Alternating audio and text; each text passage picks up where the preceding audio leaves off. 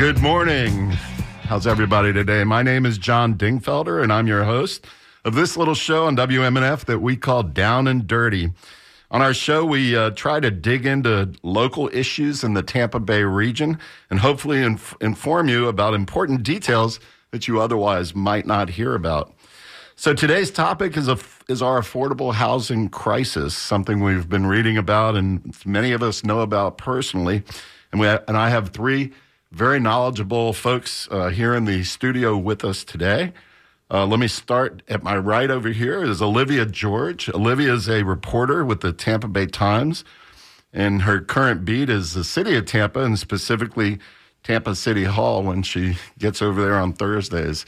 Welcome, Olivia. Thanks for having me. Yeah, it's it's fantastic uh, that you could join us uh, this early in the morning. Uh, we're also joined by Allison Hewitt, an old friend of mine. Allison has been deeply involved in affordable housing in numerous capacities for more than two decades, including a six-year stint with Governor, former Governor Jeb Bush. Welcome, Allison. Good morning. Thank you for having me. Thanks for coming. And another good friend of ours is uh, Jim McCarthy. Uh, Jim has been uh, deeply involved in the home building industry more on the commercial side, but occasionally on the nonprofit side. Uh, for many, many years, uh, Jim recently worked with Habitat for Humanity for about a year, helping them build affordable housing. Welcome, Jim. Good morning, John. Yeah. So um, the reason uh, I decided, uh, and, and, Mario Nunez, our, our normal co-host, uh, could not join us today. We send him our best. He'll be here next week reason we decided to do this show obviously it's an important uh, issue an important topic uh, affordable housing means so much to, to, to, so many people but olivia has uh, done i think more than a month's worth, worth of research uh, on the topic and specifically as related to the city of tampa um, this past week right around the end of the year she wrote an excellent article that I will read you. The title is Tampa's Tampa Mayor's Affordable Homes Vow is Failing. And it says Jane Castor's promise of 10,000 homes has been a talking point in the affordability crisis. However, records reveal a significant shortfall. And we're going to talk about that in, in detail uh, in a few minutes, Olivia, but excellent job. Um, Allison, Jim, uh, you guys have, have been around doing this for, for decades, uh, building homes in, in, in, in the uh, nonprofit and the profit world. Uh, where are we at today? I mean, I mean, you know, as we look around, I think our housing stock is improving. Um, I think we have fewer slums and and and that you know that sort of thing. What do they call it? Slum and blight in the CRA world. But um, you know, where do you see it, uh, Allison?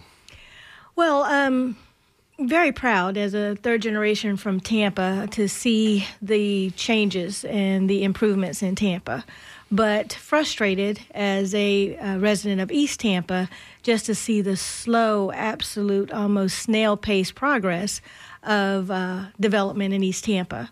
Um, I think that the goal of 10,000 homes was a very laudable goal.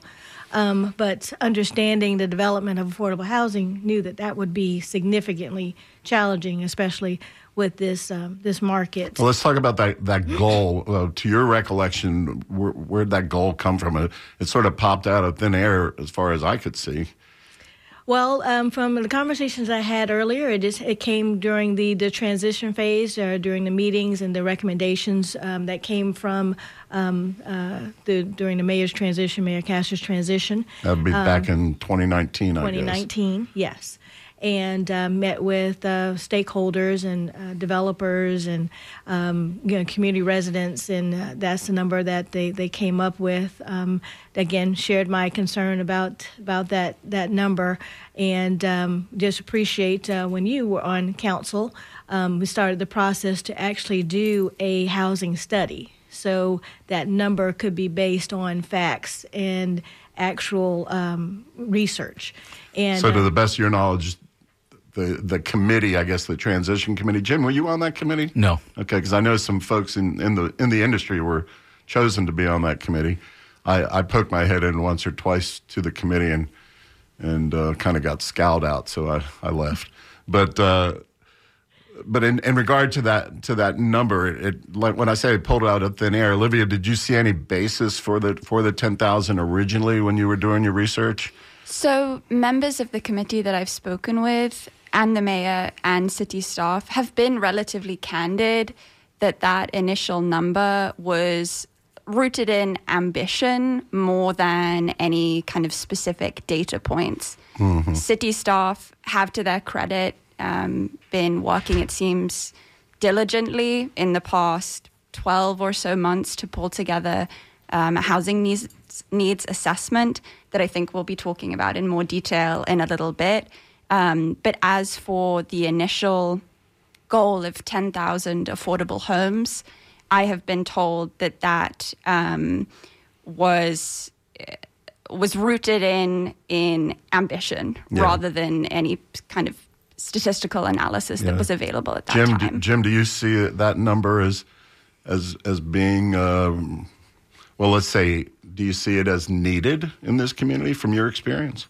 Oh, absolutely. There's such a need. There's it's a supply issue, John, and that's what I'm good. Uh, that's what I will continue to harp on. It's it's supply. Supply will bringing on more residential, whether it's rental or fee simple. It's all good, but it's a supply issue, and, and we've got to have more supply. So, so the basic economic concept of supply and demand. We don't have enough supply, so therefore the prices just go up and become out of out of reach for for average folks, for folks who've lived here for generations, right? Absolutely. And the next generation looks around, and all of a sudden, what are they doing, Allison? What are they doing when they can't find housing? Where are they going? What are they doing? They're moving out of out of the city into the county. And then, quite honestly, it's a challenge in the county. They're moving out of the county into the next county or even out of the state completely and then so then you end up with worse transportation and traffic issues because everybody's commuting and we don't have mass transit, et cetera. So you've got one problem creating another problem. Layering it on, yes, sir. Yeah.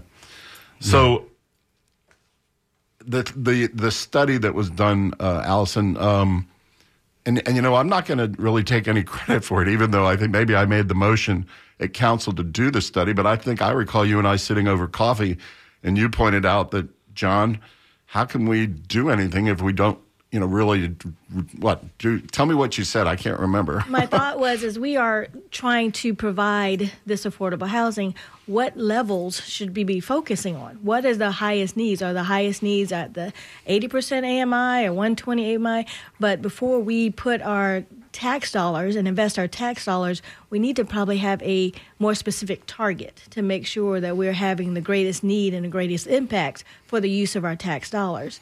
And so I will say kudos, this preliminary housing needs assessment really breaks down where those highest needs are. And not only did they, this preliminary findings provide that, but they provided the data that the where the highest needs are the people with the higher AMI are renting the lower AMI affordable housing units because they can get through the process faster than the lower AMI folks. I mean, so they're really drilling down. So when they, when they, I think they they got it when they said, okay, we need to have a, a, plan for where we're going to invest these tax dollars in. And so they really had this um, consultant who worked with the city to put the study in, really drill down to where were the basic needs, and not only what the basic needs are, but where in the city of Tampa could it be um, built mm-hmm. in a mm-hmm. way that's going to have the most impact for the city of Tampa residents. Mm-hmm. Yeah, and I I'm, I'm in a part of uh, the courthouse uh, as an attorney these days. It's sort of like family court. And what I see and hear a lot of is that families are being pushed together where you have, you know, one, two, maybe even three families in a three bedroom apartment and, you know, and, and just severe overcrowding and, and uncomfortable and difficult situations like that just to be able to pay that, that rent. Yeah, for two of the reasons is one is to pay the rent, and then just like you said, that they're just not the, the the wealth of options there for for those families to be able to to rent. Because mm-hmm. there is a also a, a difference between the people who are ready to purchase and, and, and buy, even though we that we have a significant DARE program, down payment assistance, but to maintain those payments, to maintain that insurance, the cost of insurance, and maintain those taxes, even the folks who have the down payment assistance, it's a challenge. So there's still, you know, uh, stuff in the in the rental thing, and then we have a whole new generation who doesn't want to buy, Yeah. Absolutely. and they want really nice, affordable rental housing. Well, they don't trust it. I focus on. guess. I guess they've seen seen some bad things and they don't trust it. Olivia, you're pretty young. You you in that generation? I'm a renter at the moment, and I think I will be for a long time. It's uh, Is that by choice? Do you have any great aspiration to own or? I think I have the aspiration, but not yet the means. Okay. All right. You see it on the horizon, maybe. Uh, Jim, um, some of the things Allison was mentioning uh, kind of lead me to you, and, and I, at least two of your positions at Domain uh, over over there uh, with Kevin Robles and, and that team. You were there a couple of years, and, and you had an opportunity to work with uh, Mayor Buckhorn uh, to uh, on on a project. What was that about? Yeah, that was the Urban 360 program where they took uh, 100 lots within East Tampa, within the CRA boundaries, um, and brought it to an RFP. Um, And that was uh, Bob. You gave a shout out earlier to Bob McDonaugh yeah, and Bob Tom McDonaugh, Snelling. Vanessa, yeah, Tom Snelling, wonderful man, Vanessa McCleary, just a stellar So team. the city, so the city effectively, they said, you know what, we've had these hundred lots sitting around a long time. There was there was lots that were we used to kid about it during the Reagan administration. They were sitting for some of these lots they've owned for 30 years. Wow. And a vacant lot does not do anything for the neighborhood. It just it's just a you know nuisance. Right. And to maintain the lot and mow the lots, it's you know so so, so they took uh, the, the, these hundred lots and we partnered with. Uh, it was a condition of the whoever won the bid to work with some non for profits. So we work with uh, Habitat for Humanity and the CDC of Tampa, and gave them lots, and then Domain uh, built a program around creating uh, new affordable homes in East Tampa. It was very successful. I I wish, I wish the program got more credit than it did, um, because it, it it did exactly what it was meant to do. It it kept people within East Tampa. Uh, the majority, I'd say, well over eighty five percent of the uh, p- the residents were within already were living in East Tampa, so they weren't coming in from, you know, the suburban market into the urban core. As I recall, the price point was what two hundred. Yeah, it went one seventy eight to two two twenty with down payment assistance. Think about it, John. was truly affordable. hundred percent. And and even we got criticized that it wasn't affordable at the time, but it, but it was. And look at those some those people today probably easily have 150 160,000 dollars in equity. That's how you build wealth. Mm. And that's what you can do with housing. And you can do it with affordable housing too, but it has to have a program and some incentives for private developers to do it. And right now I see lack of incentives uh, there's no, you know, they talk about expedited permitting and all those things. It, it, it, it day to day, that's not really accurate. Mm-hmm. They don't, they don't waive or give you, you know, impact fee credits or waivers. It's, it's hard. It's Yeah. affordable housing is hard. It's extremely hard for the non for profits because they can't, they can't. Their buying power is not like a big production home builder like I work for.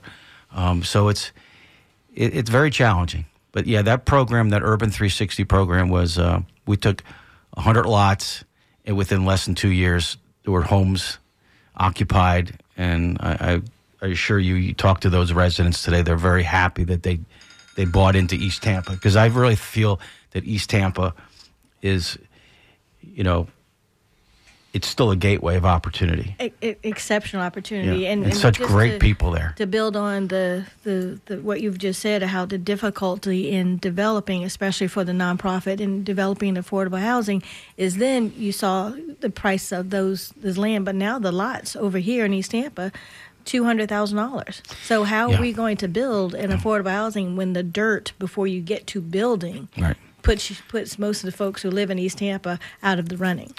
I saw it coming anybody that was in the in the industry saw it coming.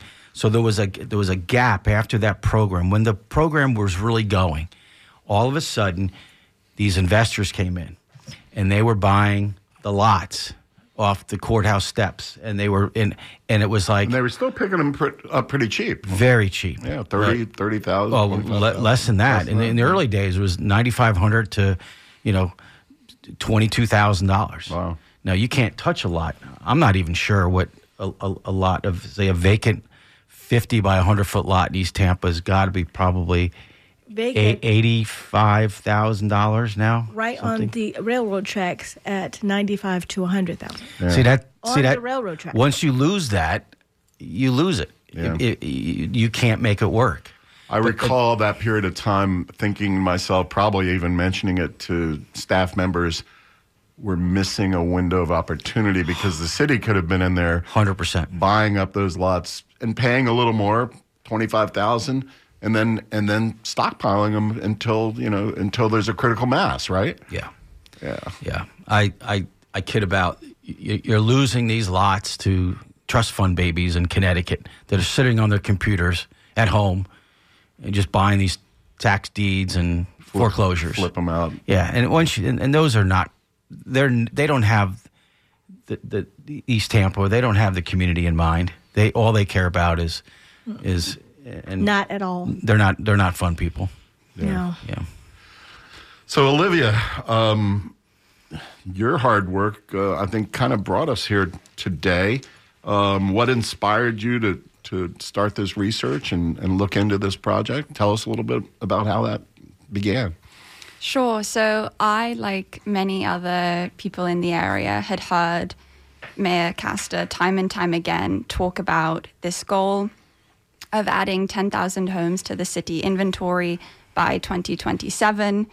Her progress towards that goal had been a top talking point during Tampa's continual affordability crisis as residents wrestle with rising bills and fears of being priced out.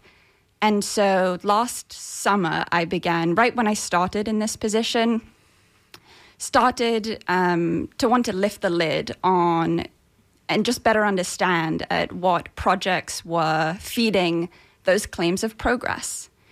Um, and I honestly thought that it would be a much less time consuming process than it ended yeah, I thought up you being. Said, I thought it was just a month. Now you're telling us it was like four months I mean, five months. I yeah. was working on a, a, lot of things at the same time, so it wasn't dedicated time, but uh, it, it had been looming large in my mind as something that was important to give attention to, in part because, as we've established, housing is front and center for almost every city resident. And this is something that the mayor has said is really um, a priority of her administration. And I found a couple things that I found interesting, and, and also people that have engaged with the story have found um, interesting and peculiar. Among those, the administration remains well shy of the 6,000 homes mark, which is a mark that the mayor first claimed to have surpassed back in um, a press conference in October 2021. So that's more than two years ago. And I also found reviewing city records and talking with people that had um, knowledge of the goal and progress claims that were being made that prog- past progress claims had included hundreds of units outside of City of Tampa limits, um, projects with which the administration continues to play little or no role, continue to feed um, claims of progress towards this kind of cornerstone pledge. Um, and so I, I wrote up my findings, and like you said, I published a story about this last week. Now, you, eventually, you came across a, a spreadsheet. I, I, think that the city staffers were were using to base the six thousand uh, number on. Correct? That's correct. So. Um, city staff have had a running tally in the form of a spreadsheet that they uh, say that they routinely update. Um, they've described it as a living document. And, you know, I, I, think that's fair. None of us are going to say that affordable housing is easy. Um, there can often be uh, time delays as developers wait to hear back from certain uh, state grants or tax incentives that they might be vying for. So the number on this spreadsheet is routinely updated and does go up and down. I was still uh, surprised to see that that 6,000 threshold had not been surpassed, considering the administration first claimed to have done so more than two years ago. Um, and I was also surprised to see that projects that, while important, do little to boost supply, um, were still feeding progress claims and progress claims about a goal that had routinely been described as uh, desiring to increase housing stock in the so, city. so, in, in, all fairness, and I try and be fair on this show, mm-hmm. I I did call the uh, a senior uh, city administrator. Um, and told them we were going to be t- talking about this. Told them we'd be talking about your article specifically, mm-hmm. and asked them to join us uh, on the show. And um, I was told that they were all too busy. So let's hope they're busy building affordable homes. But uh, anyway, little little cynicism there. I'm sorry. Um, the some of the details and and uh, I was being a good little student last night. I was highlighting your article Olivia, but some of the details I, I saw that jumped out for me in print in your article. Uh, let me let me run through a few of them. You said sixty percent of the homes that they've claimed, and six thousand, have not been built yet. That they're still in the planning stage, including Robles Park got a lot of notoriety over the last couple of years because that's where the uh, the cemetery popped up uh, over there off Florida Avenue. But but Robles Park, which is a an old project that needs to get knocked down and needs to be redeveloped by the Tampa Housing Authority, um, they included what? What did they include, Olivia? let me not put words in your mouth. Um, you mean specifically as it pertains to Robles Park? Yeah. So uh, Robles is is on the the city's progress tracker, this spreadsheet that mm-hmm. I've mentioned. 1,100 units out of the 6,000, I think, is what you wrote. Yes, that's right. Mm-hmm. Um, and there, there are a couple things, I guess, to flag about Robles. Uh, number one being that the count that the city has for, for the, what the new Robles development will be, which, as you said, is um, 1,100 homes, is higher than what the latest housing authority projections are. So there's already a discrepancy in that the housing authority are projecting fewer homes than what um, the city has included and is banking on to feed their progress claims. Um, and another thing to note is that demolition has not started yet for Robles, um, and money has not yet been secured for construction. And I'm not flagging that to point fingers or to say that that's anyone's fault, but I do think it is important. Again, when you're when you're making a p- increasing supply a policy priority, it's important that constituents um, understand that these projects take time and that folded into these progress claims are projects which are years and years from completion. Yeah. Maybe it would have been more honest or straightforward, or as you said to me yesterday, Allison, transparent, if the mayor and the administration had said, we're working on 6,000 units or something like that.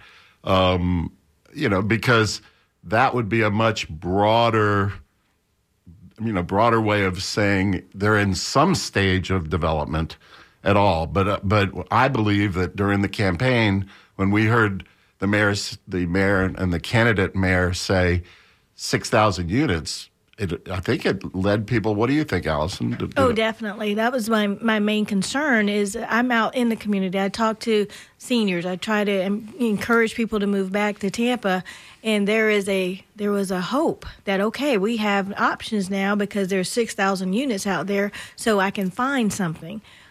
But it was not there. It was it is not even close to being there. This is years behind. So um, again, I don't take away from the work that they're doing, but in your communication to your constituents, at least respect their intelligence enough. Be, respect what they're going through as as as people who are trying to navigate between inflation and work and paying bills. That be honest. So we only have a thousand new units. We don't have six thousand. So we, we there's not something out there for you if you just look a little harder.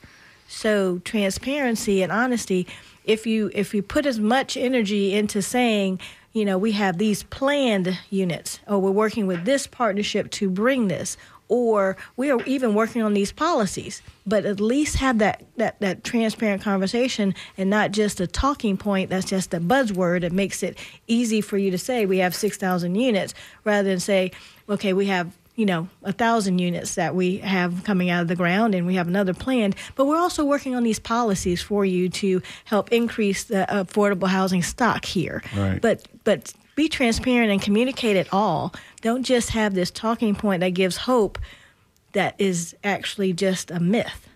You know, there. I couldn't help but look up this quote last night from Mark Twain. It says there are three kinds of lies lies, damn lies, and statistics. I thought that was uh, perhaps relevant to today's conversation. Well, you know, one statistic that I think they've left out also, and it's not that there's a stigma between rental and fee simple ownership, but it's two different forms of uh, housing. Absolutely. I mean, um, and I, I don't see a different. There's a quite a difference between rental yes. and fee simple ownership, and I really think that they should make that more transparent is how many rentals versus how many fee simple owners like deed where you're you're owning a home. Um, yeah. I think that would be two a, different goals. Two different goals, and they can both be aspirational, but to lob it in into one category, I think is a little bit. Yeah, it's a little. Because Jim, you you just described a few minutes ago. Um, you know how difficult and challenging it was. It took two years and many people to do a hundred homes, for sale homes. Yeah. And and and uh, that's the reality of it. And and uh, but I'd say of these other thousands of homes that maybe be on on the books, planning what have you at Robles Park, at West End, those are all rentals. Um, that's not that's not an opportunity for fee fee ownership. Is that correct, Olivia? This is an interesting point, and I think I'll use this moment to say I hope to continue writing uh, thoroughly and thoughtfully about these we, issues. We, we, hope you do too. and I, this is a, a follow up story that I would like to spend time on, um, looking at rental versus, versus, ownership, because as you say, uh, they they're kind of smushed together in in current uh, claims of progress. And as as you as you say, they um, they're both important, but there there is a difference that is right. important too. So, for those of you who are tu- tuned in uh, the last couple of minutes, uh, my name is John Dingfelder. Uh, you'll listen to WMNF. Uh, our, our show is called Down and Dirty, and today we're getting down and dirty on the rather difficult and challenging issue of uh, affordable housing. Uh, with me in the studio today is Tampa Bay Times reporter Olivia George.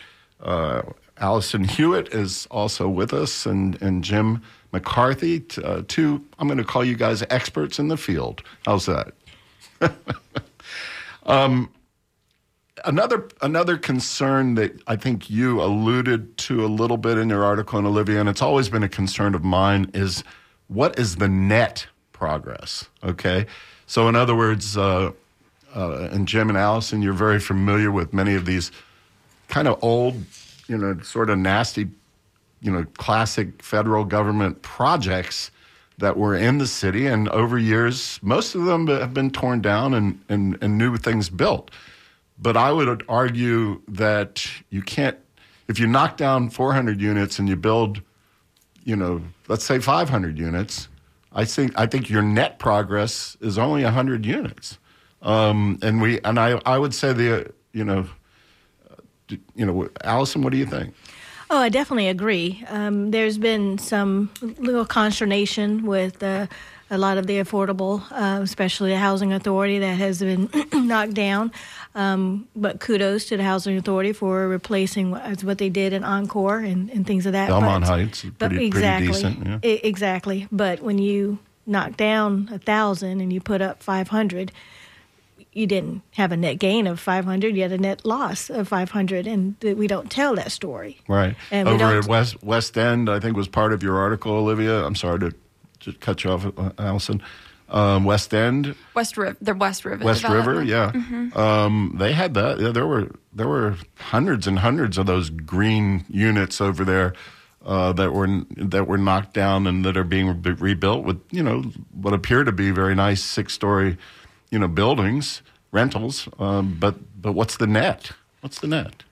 This is another good question I hope to spend more time on in the weeks ahead. But if we're using West River as an example, as of mid December, um, city data claimed that uh, 1,311 units uh, were completed towards this goal.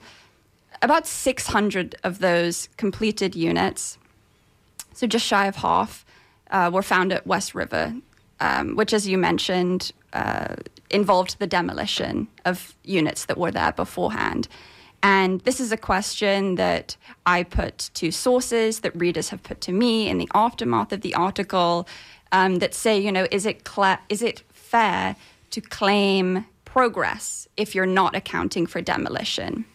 I do think it's important to note that former residents are moved into other subsidized housing.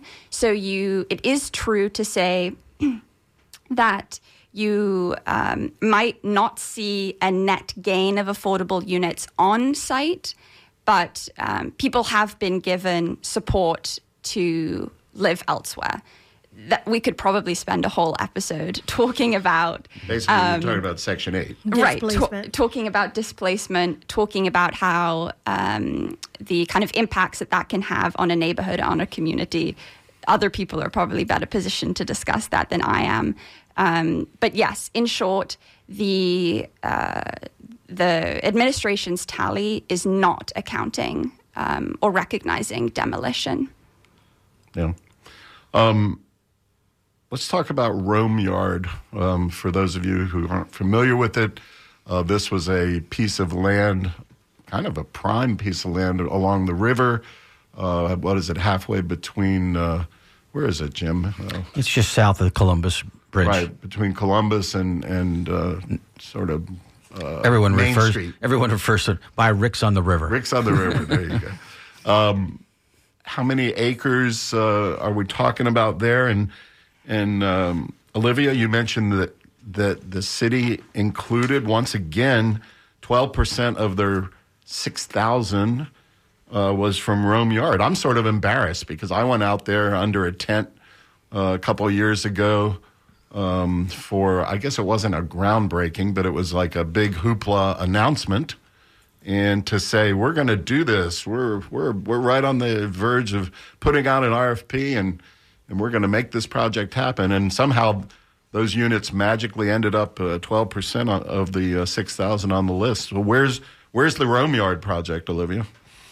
So a groundbreaking has yet to take place at Rome Yard. Um, when I most recently touched base with the Housing Authority, um, I believe the most up to date information I was given is that the developer is uh, currently in the process of applying for uh, financing that they need to take the project. Now, when you say housing authority, you mean the housing department? The, no, the Tampa Housing Authority. Oh, are they doing Rome Yard? It's a Mm-hmm. it's a um, Oh, a collaboration. Okay, I Tampa didn't realize Housing they were part of it. Authority and related. Uh huh. Yeah. Um, so we don't have a groundbreaking date.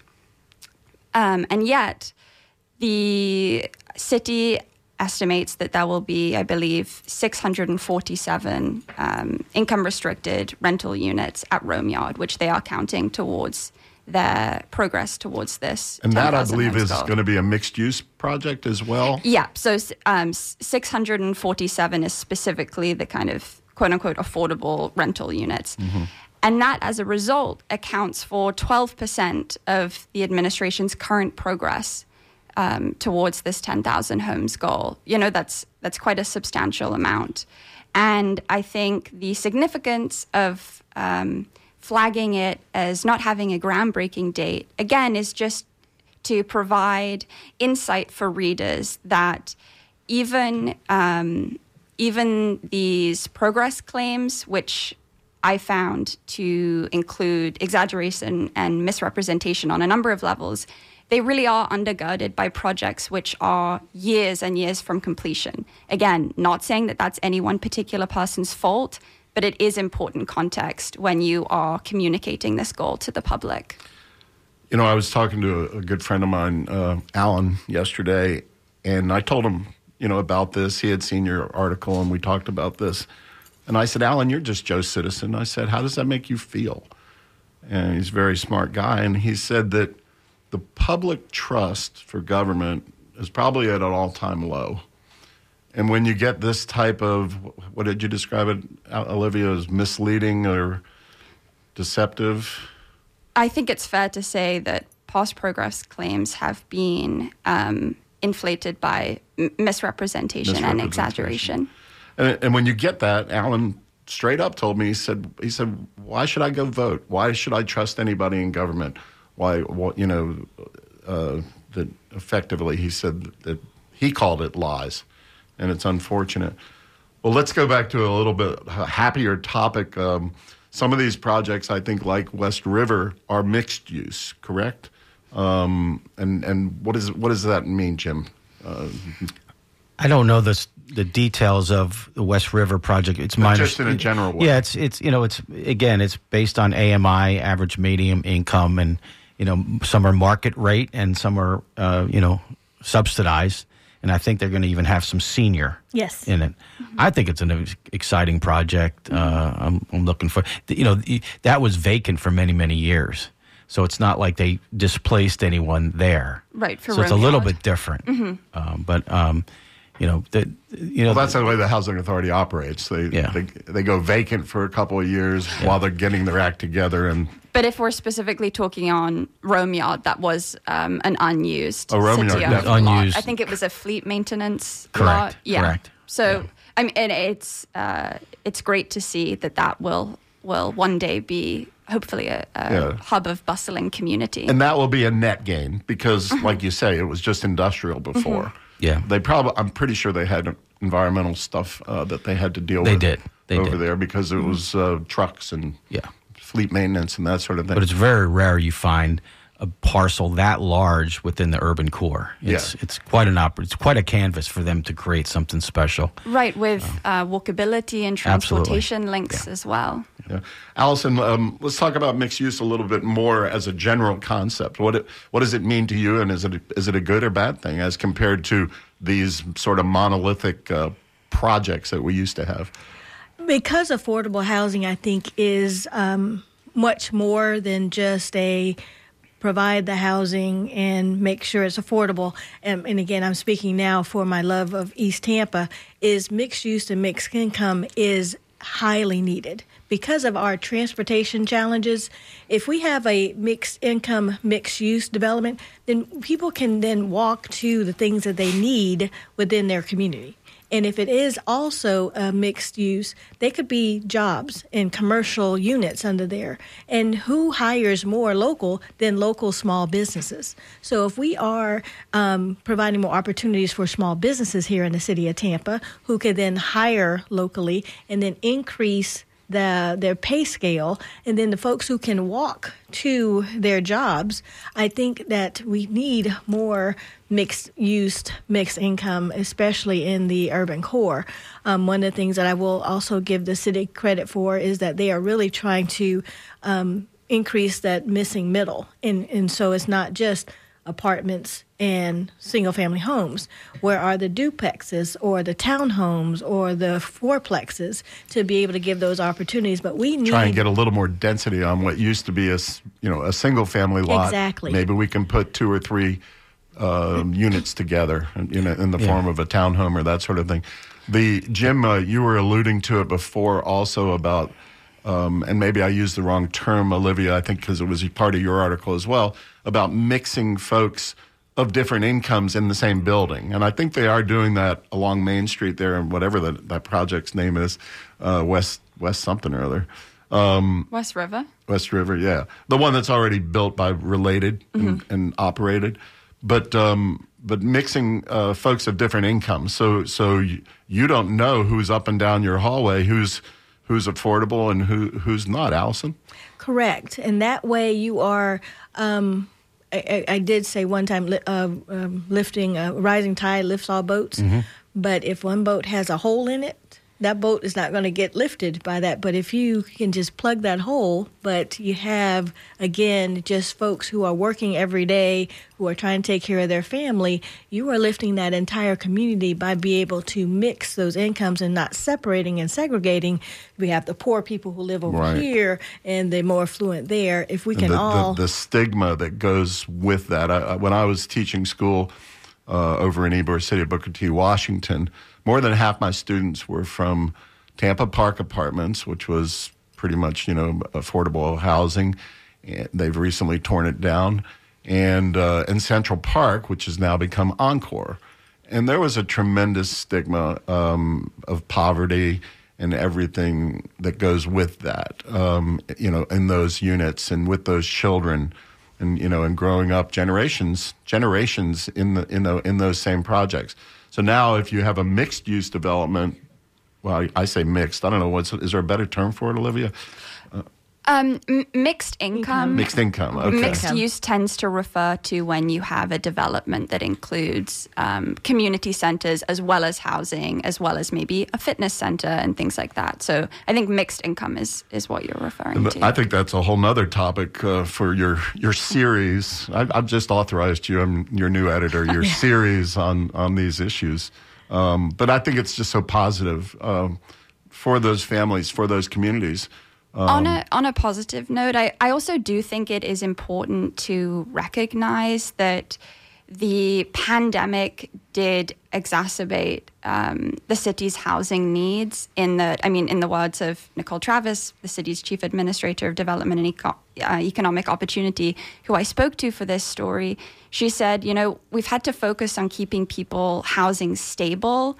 Um, through rental assistance, things like that, in addition to building new units. And I, I do think it's important to underscore that point. Under um, the Castor administration, you know, we've seen the city launch an information hotline for rental for renters, financial assistance programs, partnering with legal aid organizations to help those facing evictions.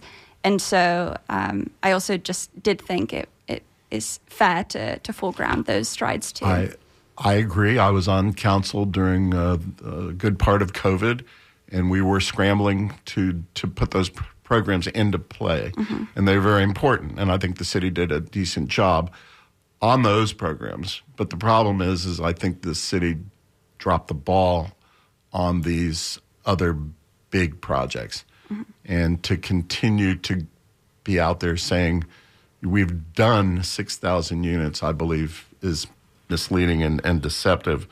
Um, for those of you tuning in, uh, we're talking about affordable housing. Uh, we have uh, two experts, uh, Jim McCarthy and, and Allison Hewitt, and uh, Olivia George is from Tampa Bay Times. She wrote an excellent piece this past week. Look it up. It's called Tampa Mayor's Affordable Homes Vow Failing. And uh, pull it up and, and, and learn learn a lot. For those of you who want to call in, we'll go ahead and take your calls if you're inclined to, to give us your opinion on any part of this. Our number is 813-239-9663. And we do have somebody uh, waiting for your calls. So, Olivia, when you uh, you know, you started putting this together finally in the month of December, I guess, or maybe November, um, putting the story together as a, you know, as a journalist. You, you were fair. You went to the administration, uh, talked to different people. And did you talk to the mayor? I did. Uh, sit down, phone, what? Sit down. Uh huh. And how'd that go?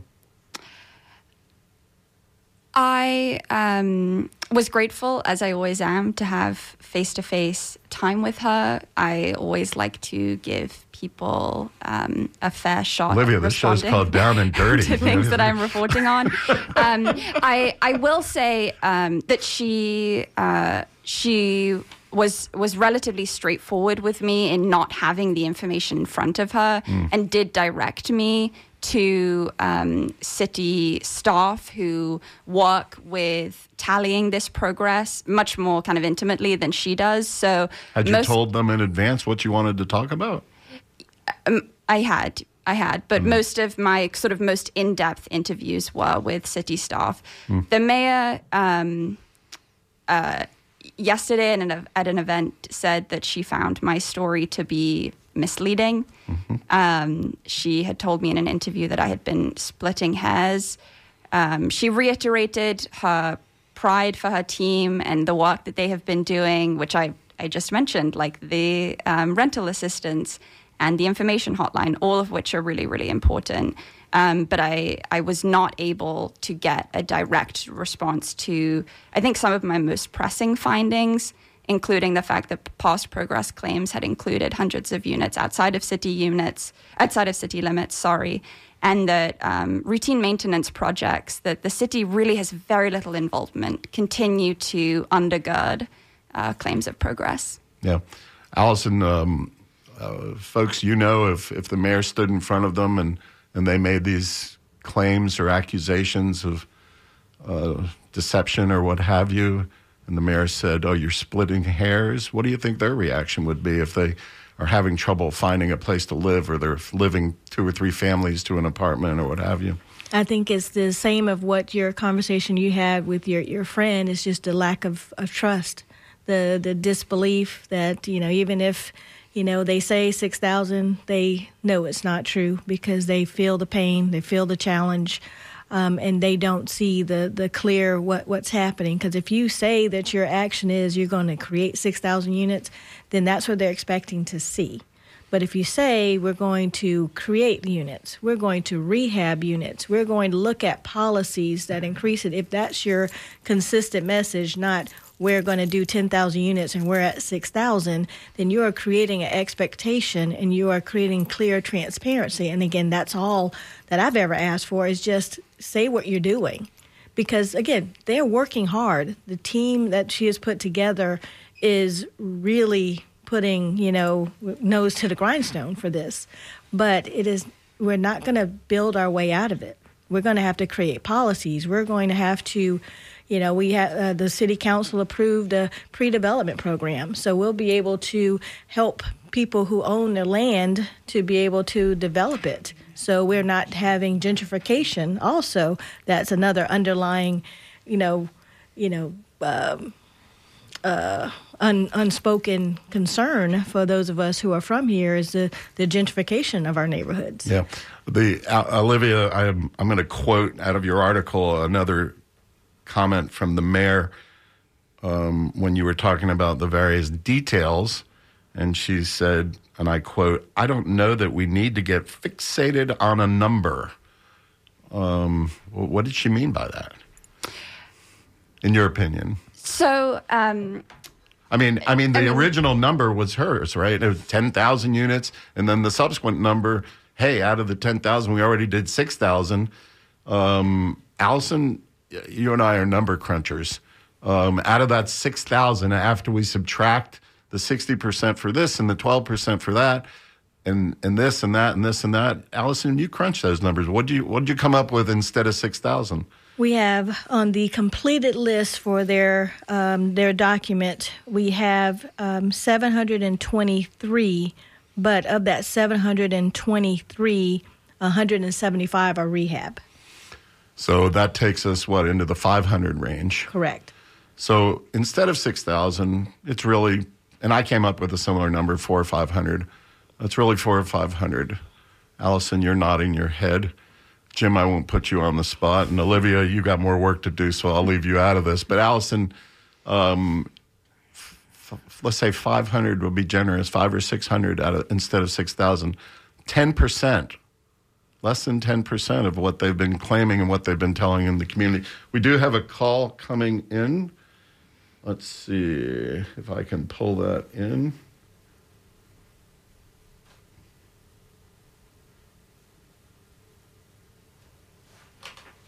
Okay. Caller, are you there? Caller, are you there? Hello. Hello. Hello. Yes, you you've got us. WMNF down and dirty. Oh, oh hello. And you were calling about affordable housing? Actually, yes. Hi, I'm calling because I served on the East Tampa Revitalization uh, Committee, Aesthetics and Beautification, for a couple of years, so I'm kind of familiar with how it all came together. All right. What's your first name? We'd like to chat with you. Hi, this is Enza. Hi, Enza. So, so give us your comment. I'm just wondering if there's an update on the DOT uh, Lexus lanes and how it's, you know, pl- playing out in East Tampa and what the determination is on how that all kind of is going to come together with, you know, eliminating a lot of residential properties and older homes and just curious if you know about that. All right. Well, thank you for your call. We appreciate it. Um, All right. So it's a little bit off topic um, in regard to Lexus lanes. I served on some of those boards. It's my understanding that the DOT does want to put in uh, those. Uh, they're putting them in in Pinellas County, and and uh, and they do want to include those so-called Lexus lanes as they come through the city of Tampa. The DOT in their defense claims that they're not going. They're not going to widen out the interstate, either I four or 275 as it comes through Tampa. They're going to uh, work within their footprint. That's that's about all the, the, the update that I've got on that. So Olivia, going back to the mayor's quote, I don't need I don't know that we need to get fixated on a number. Well, I'm sort of fixated on a number that they were claiming 6,000 units, and my math and Allison's math comes down to let's say 10% of that is actually built, which is like 600 units. But um, I cut you off earlier, and I apologize. What, what, where were you going? Oh, that's quite all right. Um, so the full quote was I don't know that we need to get fixated on the number. We're working hard every day to provide everyone in need with a roof over their head.